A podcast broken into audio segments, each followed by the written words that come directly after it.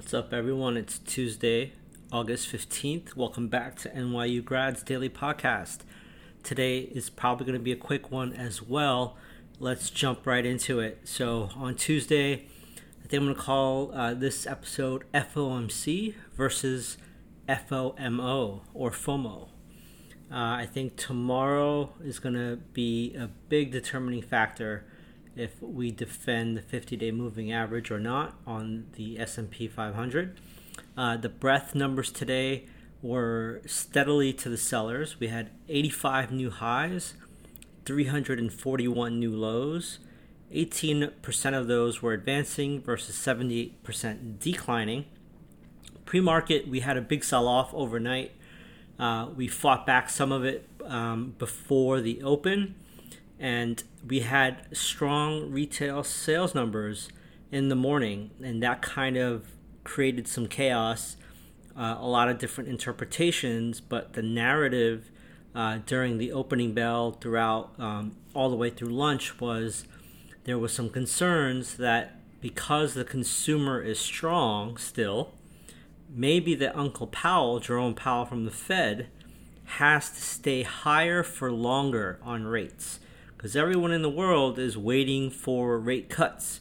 How long are we going to continue with high interest rates? That's kind of all that really matters right now, which is kind of sad.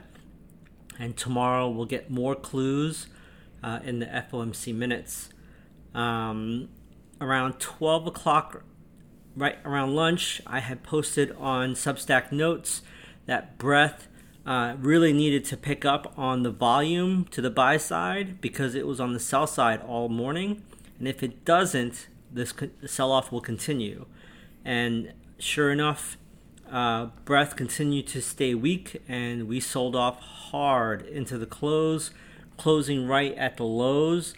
A level that I had mentioned prior is to watch for the ES 4444. The reason why I said that was because it is a confluence area where the majority of shares exchanged hands between sellers and buyers. So it's going to act like a magnet. If tomorrow um, that line is defended, we could bounce uh, up to um, basically uh, 4,500. We'll see.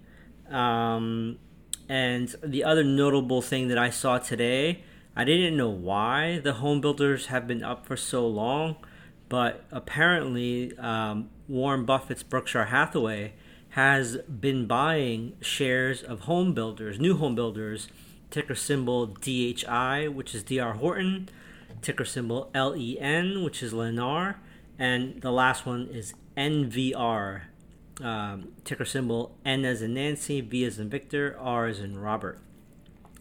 Uh, what was strong today? Extreme Networks barely closed red. So this is one of my freebie uh, stock spotlights. The networking company that's growing very fast. They were barely down today, so keep an eye out for that. Nvidia was uh, down less uh, than the Magnificent Seven, kind of holding up a little bit here. And Lyft closed up 3.78% and the VIX closed up 10.93%. Uh, what was weak? Pretty much everything. All sectors were red today. Healthcare was the least red of all of the uh, sectors, and that's given, right? A lot of rotation out of risk into dividend paying uh, pharmaceutical and healthcare stocks. That's pretty much how I saw the day, guys. I'll post some uh, charts and notes in the show notes. I want to thank everyone, all the new subscribers to the Substack, as well as the followers to the notes. And uh, I will continue to work hard for everyone and give you um, intraday market updates through notes and uh, as well as stock spotlights and daily podcasts. Um, keep in mind the episodes for the podcast on the daily schedule will vary between as short as five minutes to uh, over 20 minutes. It really depends on the market. I'm not trying to produce the show for a duration time. I'm not going to fill the airwaves with like, you know, needed jargon or uh, go off on tangents. So I'm just going to call it like I see it. So today was a short episode. I'm sure tomorrow there's going to be a ton of action with the FOMC minutes and some uh, earnings as well as some uh, macro data.